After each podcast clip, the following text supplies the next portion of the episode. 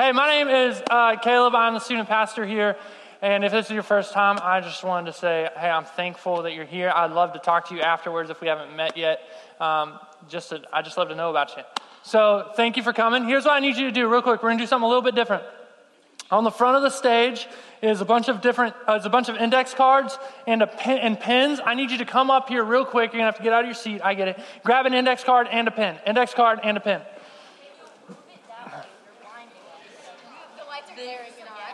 Which way do you want it? This? This way? This way? Oh, wait, right there. Oh, wait. Oh, wait, right there. I see it. I see it. Is that better? Is that better?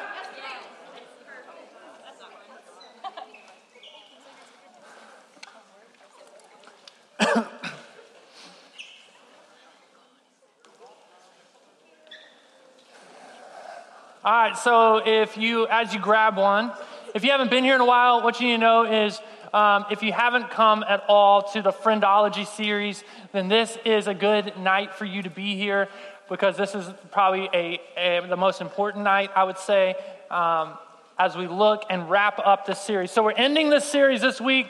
We're going to next week I need you to hear it. Next week, we're going to jump into a series called No Filter, and we're just going to look at some of the things, and my, my desire, my promise to you um, is just to look at some of the things Jesus said that he just said without a filter. Like, he didn't sugarcoat it, he didn't like lay, uh, like, like, it's okay if you don't. Like, he just kind of laid some, some stuff down. And so we're going to look at that next week called No Filter and just look for a few weeks at some of the things that Jesus really like laid out for people to hear and understand. Cool? All right, so what you need to do real quick um, first is if you got a phone, you can put that thing on vibrate, on silent. I always forget. And so this is just a great time for you to do that. And then you can put it on your on the floor in your purse or whatever you need. Benny in your purse if you want. And then on the fly. I'm just joking with you, Benny. Come on. All right. I'm just joking. I don't know where that came from. All right, let me uh, let me pray for for y'all real quick. God, I thank you for this time. I thank you for these students. I thank you for tonight bringing us here in this place for a purpose and a reason, God, that you know. Um, Lord, we think we, we just chose to come, but God, we know that in choosing to come, you have a plan um, in all of this. And so, God, I ask that you would speak truth to our hearts and our lives, that you would help us to find resolution in the things that are um, hard, that we would find peace in you. Lord, we love you. We thank you for all you do. In Jesus' name, amen.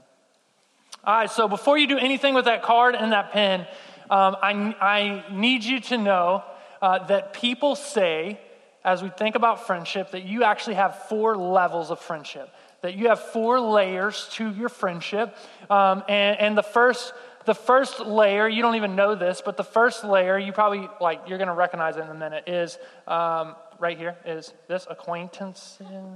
It's touchscreen. Got it. Okay, perfect. All right, so the four levels of friendship. The first one is acquaintances. An acquaintance, an acquaintance is people we know but never intended to have friendships with. This is your first level of friendship. This is not meant for you to write down. You can write it down if you want on your card, but you don't have to.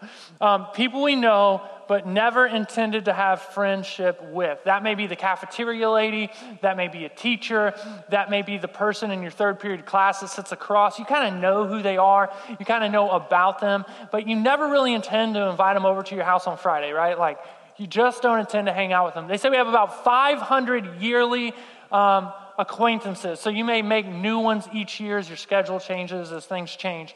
But about 500, you have 500 people around you that are your acquaintances. The next level is a casual friend. Casual friends we see regularly and initiate social contact with, like occasionally initiate social contract, contact. So we see them. Maybe they're the people that sit a little bit closer to us in class. Like we see them, we know who they are, and occasionally we're like, man, did you do that homework? And he's like, no. And you're like, man, me neither, right? Like you occasionally initiate some kind of social contact with. They say we have about 20 to 100 of those friends. Some of those friends might even be in here. You're like, yeah, I have a lot of casual friends in the youth group that, that here in student ministry, there's people that I, I know, and occasionally I'm like, what's up, man? Did you see that game? Or whatever, depending on what's going on. And then your next level, your third level, and they say you have 20 to 100, your third level is close friends. this might be the people we sit with at lunch that we actually hang out with. This might be the people on our basketball team or our football team or our lacrosse team. Um, this might be the people uh, maybe in our neighborhood. They're people we see and talk with frequently and are close with us. They say you have about 10 to 30 close friends. That you social butterflies out here, they're like, I want to be close friends with everybody. You need to know your brain won't let that happen.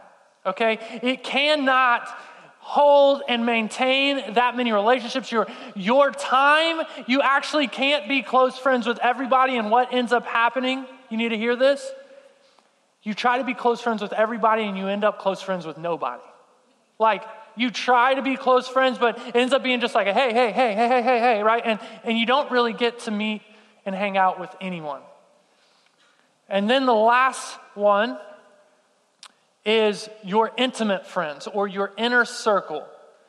These are the few people that you pour your souls out to sharing our deepest feelings and hopes. So, so people who've done research on psychology and sociology on friendships, that's psychology is the study of the, of the mind, the way you think. Sociology would be the study of a group of people. And so they say your intimate friends or your inner circle, you have one to five people. One to five people in your inner circle. These are the people that like know everything about you. These are the people that that really are like your core that, that you have a great influence on. They have a great influence on you. Like they know when you're having a good day, when you're having a bad day, your inner circle. So here's what I want you to do with that, that note card and that pen. I want you to write down the one to five names of the people that you would say are on, on your inner circle. So right now, I just want you to take a second. I want you to say, man, who would it be that's on my inner circle? For some of you, it might even be like a mom or a dad, and it might be your friend or like whoever it is. Animals do not count. If you put a dog down, I will slap you. And cats cannot be friends with it. Like, you can't be a friend with a cat, and so that doesn't even count. They're the devil. So, one to five people. One to five people. Here's what I realized Here's what I realized and really like affirmed when I was looking at these four levels is that growing up, my inner circle, as you've heard some of my stories, had a huge influence on my life. That the thing that I didn't believe, that, that I wasn't convinced of until I look back, is that my inner circle really like had a lot to do with the decisions I made on a daily basis. Like the things I did on the weekend, the things I did on a Tuesday night, the things I did before church on, uh, we had our church on a Wednesday night. That's when our youth group was. And the things I would do before that, the mischief I would get into after church, like those things, like my friends, my inner circle, the people like that really knew everything about me. We didn't hide anything. We were completely transparent with each other. They had a lot to do with the decisions I would make. The problem was I didn't recognize it at the time. Like my parents would say it, people would talk to me about it, but I just didn't recognize that my inner circle had so much to do with the decisions I would make and the things I would be about. Like, I, I, just didn't recognize it. Like, I wish someone would have told me and I would have listened. Like, I hope you hear that. That your inner circle has a lot to do with what you do in life. Like the Bible even backs it up. If you look at uh, Proverbs 13 20, it says this it says, If you walk with the wise, you become wise. For a companion of fools suffers harm. What you need to know when he says you walk with, that, that, that term walk, he's talking about the people that are in your inner circle, the people you do life with, the inner circle people. He says, those people, you're walking with those people. He says, if they are wise, then you become wise. But if they are foolish, then you become foolish. That your inner circle has a lot of influence on your safety and on, on your good in life. That if you're hanging out with dumb people, you do dumb things. But if you're hanging out with people that are wise, you end up doing wise things, or reserved, you end up doing reserved things, or wild, you end up doing wild things. That simply put, the one thing I really kind of want you to, to put on your mind and on your heart tonight, right, is the people that are in your inner circle. The people that are in your inner circle will either help you or hurt you. That your inner circle will uh, either help you or will hurt you. Those people, if they're wise, will help, and if they're foolish, will hurt. That the people you decide to put around you in your inner circle have a lot to do with the life that you live. And, and I'm, I'm telling you this like from my own experience. I'm telling you it from God's word that says it, but I'm also telling you with it from seeing it that I've seen tons of students, they're like one way and then they get around a wrong group of friends. And I know your parents probably have told you this before, but I'm just telling you, like, not your parents. You're going to make your own decisions, do you? But honestly, I've seen people like, man, I love this person. Like, they're awesome. And then they hang around the wrong people. And they become to do the wrong things like the people are hanging around. And it's like kind of heartbreaking. Honestly, as a student pastor, it like breaks my heart. I'm like, no, stop. Like, I want to go slap you. I want to go make your friends disappear. Like, I want you to come back. Like, you walk with the wise, you become wise, but you hang out with fools, you become foolish. But here's what's awesome is that everyone you meet starts as an acquaintance. Like, well, why is that awesome? Everyone you meet starts as an acquaintance, and here it is. As you begin to hang out with people and get to know them, they become casual friends. And then as you kind of hang out with them more, maybe like, hey, look, he's in my class and we're kind of okay, so let's eat lunch together, right? You become close friends. You start to hang out a little more. But here's what's, uh, what's beautiful about them starting as acquaintances and not being predetermined what role they'll have in your life is you get to decide who you're going to put in your inner circle. Like you get to decide whether that person is a fool. Yeah, they may be a, a good person. Like they may be nice and hilarious and, and, funny, but you know the direction you're trying to head. And according to way, the way they're acting, you know that it is not going to be good for the way you want to head. And you know that they have a big influence. So though they may not be bad people, they may not be the right people to put in your inner circle. And so you get to decide who goes into your inner circle, who you're going to hand the keys to to say, hey, look, you're going to have a lot of influence in my life in this position. Don't actually have that conversation with somebody because it will get awkward and they'll freak out. But really, what you're saying is, hey, you, here's the keys to, to be an influencer in my life. You get to decide who you hand those keys out to. The one to five people that you're going to really say, man, no, this is my inner circle. This is who um, I'm choosing to do life with. And sometimes, the success, or really all the time, the, the way that friendships are successful, you need to hear this. The way that your friendships will be successful and, and beneficial to you is when you have the right people in the right places in the four level of friendship. When the people who need to be um, in your inner circle are actually just casual friends, when you put them in your inner circle, then things will become more beneficial. And when you have people that are in your inner circle, but they really need to just be close friends, or you have close friends that you're hanging out with a little too much, and they just need to be acquaintances, that like you just need to be like, man, I, they are bad news, they are toxic to my life. I need to push them back a little bit. That when you just when you when you figure out the people in your life what position they need to play, then relationships become successful and beneficial. That there's no heartbreaks or scars or, or um, baggage, and there's no wrong people and wrong spots of influence in your life. And, and you may not know this or not, but God's word actually talks a lot about Jesus' friendships. That Jesus actually had friends and like hung out with people. And so we get to actually look at how he modeled his friendship. And, and you got to know one thing about Jesus is, however, he did it was the right way, right? Like he chose the right way to do it. And, and what it says is that he had 12 dudes, 12 guys that he was like, hey, follow me. Follow me. And they were like his close friends. They weren't his inner circle, they were his close friends. They were dudes that he hung out with, he did life with. And then in, in Matthew 17, we see that he has close friends, but then he, he goes on to have an inner circle. But before we get to that, in Matthew 16, he talks to his disciples, his close friends, and he says something kind of crazy. He says, Hey, um, whoever wants to follow me, you got to kind of deny your own desires. Like, you got to kind of die to those desires.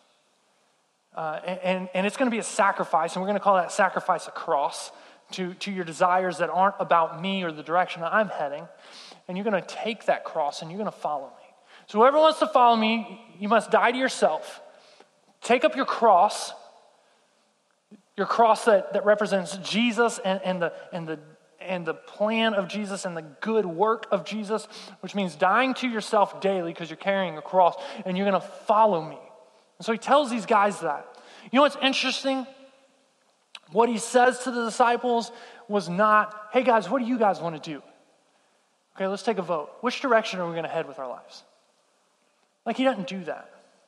He doesn't consider, like, mm, maybe we could go down this way or that way. No, he simply says, hey, look, I know that God has a plan for me. That I am God's son sent on earth, and I know He has a plan for my life. And so I'm going to follow that. And here's the deal if you want to be my close friend, that would be awesome. I would love it. But what that means is you also got to follow me.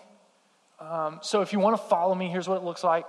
You're going to kind of die to those other things. I'm die, I've died to those other things. Um, I've died for those other things soon to be. And so if you want to follow me, you got to kind of die to that. I want you to follow me. That is, his take on relationship is totally different. Like his take on relationship was not like, well, I'm just going to go with the crowd. His take on relationship was like, hey, I love friendship, but I love God more.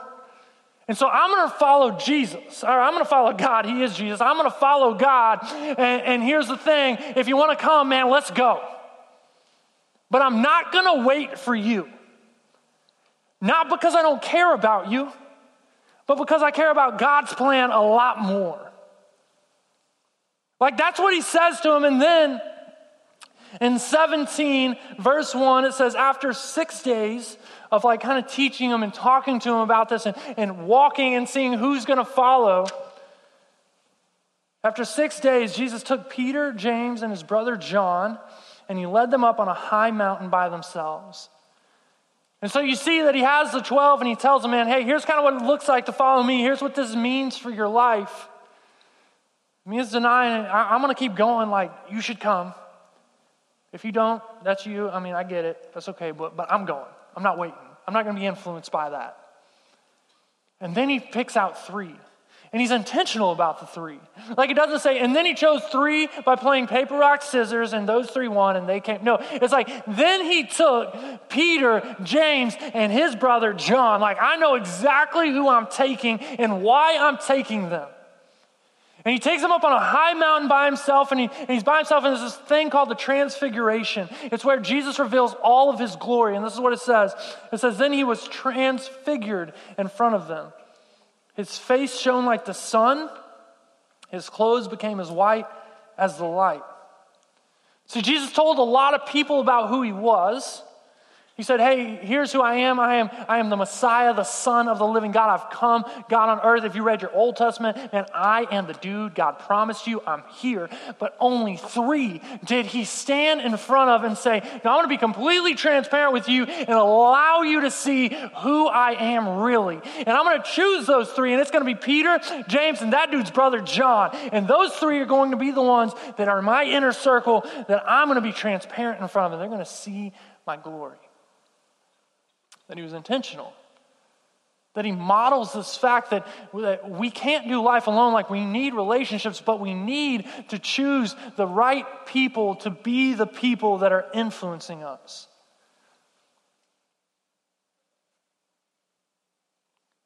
What we see is, is Jesus modeling who should be there for those, those moments of transparency. Like he, he picks them out. What you need to know now, too, just side note, real quick, for you that are like questioning God or questioning God's love, even, what you need to know is that Jesus died for you because he says, I also, now that I've died and rose again, defeated death, I want you on my inner circle. I want you to see everything and know me completely. That while he was here standing on earth in the form of a man, he said, Man, I'm going to choose these three. I'm going to model this relationship, but I also got a plan for them. But then when he died and rose again, he said, No, anyone who would trust in me, man, you will receive the Holy Spirit and you will know my thoughts and know my plans and you will see me and know me. He has called you to be a part of his inner circle. Like he's, he, that's important, man. That is valuable. Jesus says, No, I want you to know everything about me and I want to know everything about you. I want there to be transparency there. That you would truly experience me. This morning we read that Jesus says, Man, the thief comes to steal, kill, and destroy, but I have come that you may have life and life to the full. And I believe is when we step into Jesus' inner circle and say, God, I need you. I need you in my life, and I, I need to be a part of a relationship that's intimate and close, and I need your influence on me and your direction in my life, that then we begin to experience this life and life to the full that He promises. He's called you to be a part of His inner circle. Some of you are like still at the, at the table determining, like you've received the invitation, and you're like, man, I, eh, I don't know if I want to be can I be transparent in front of God? Does He know all the stuff I've done? Does He really love me when things don't go my way? And you're not fully understanding. The God of the universe sent His Son to die for you, and He defeated death and gave new life to those who would trust Him as the one who paid for their sins, as the one who would give them um, eternal life. He's called you to new life. But as we look at friendship, we see that he's modeled who should be right now the humans in our life in our inner circle. And what I want you to do is I want you to just look back at that note card.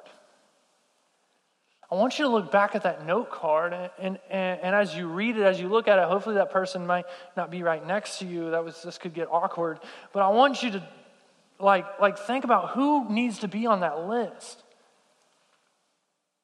Are all the people on that list, should they be trusted as people who are going to influence you towards Jesus?